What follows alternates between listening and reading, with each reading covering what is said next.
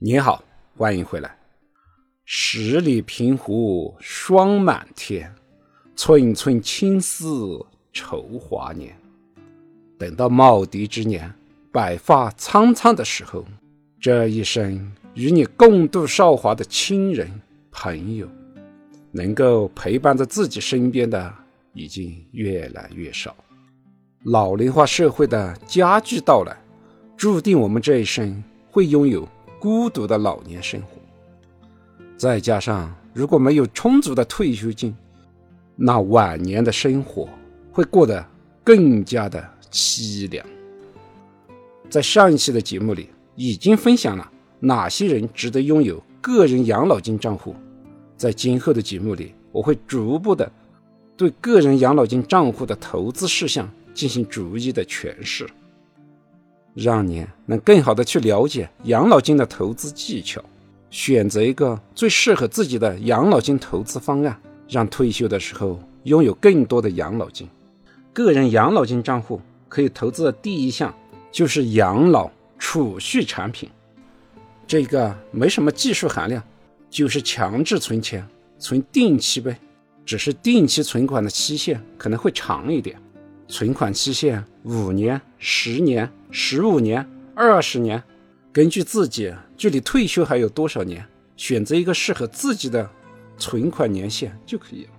因为每年只有一万二的上限，每一年都要往账户里面存钱，这就是一个零存整取的超长期限存单。养老储蓄产品的优势是强制储蓄，防止月光，同时。它能给你带来百分之百的保本和保收益，但是缺点也是非常的明显，那就是收益太低了。近期工商银行推出了首款特定养老储蓄产品，它的收益有多高？我们来看一下，在合肥、青岛地区的整存整取执行利率百分之三点五，零存整取执行利率只有百分之二点零五。这个还是单利，不是复利增长。对于年轻人来说，养老依靠它，那还跑不过通胀，只起到一个强制储蓄的作用。所以，年轻的小伙伴们，这样的投资方式不值得你拥有。养老储蓄产品只适合于即将退休或者五年左右就要退休的人拥有。当然。如果你是五六十年代穿越过来的，只信任银行的存款产品，那没办法，这就是你无奈的选择。下面来讲个人养老金账户可以投资的第二类产品——养老保险产品。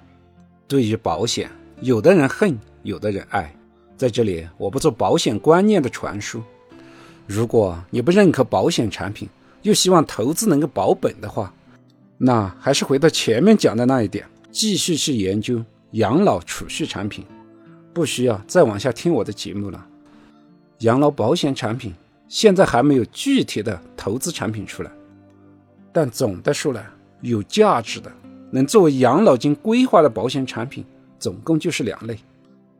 第一类是真正的养老年金产品，和现在的社保一样。每个月按照一千元或者每年一万二，按这个金额交进去，到退休的年龄，每月按照固定的额度领取，一直领取到终身。那么这个投资划不划算呢？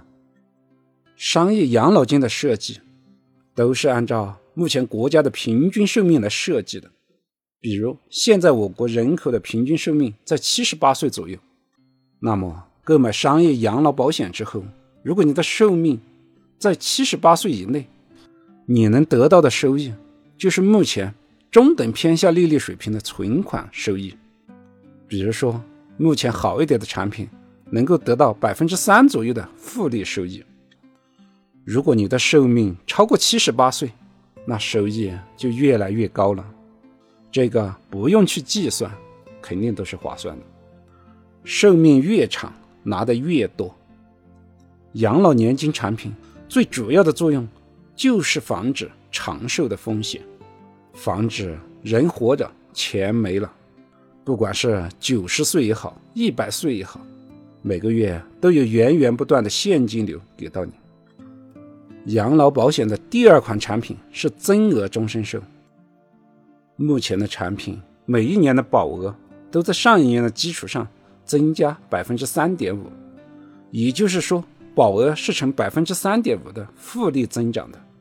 对于增额终身寿来说，可以实现投资资产的复利增长，并且具备灵活支取的作用。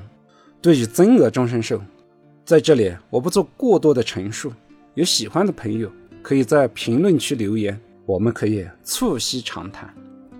总结一下，个人养老金账户，如果你的保本需求比较强的话，只有两款产品可以选择：养老储蓄产品和养老保险产品。长期来说，养老保险产品更有保障一些，短期来说，你只能选择养老储蓄产品了。今天的分享就到这里，感谢你的聆听，欢迎点击订阅按钮，及时获得节目的更新。下期我们来聊一下养老目标基金，再见。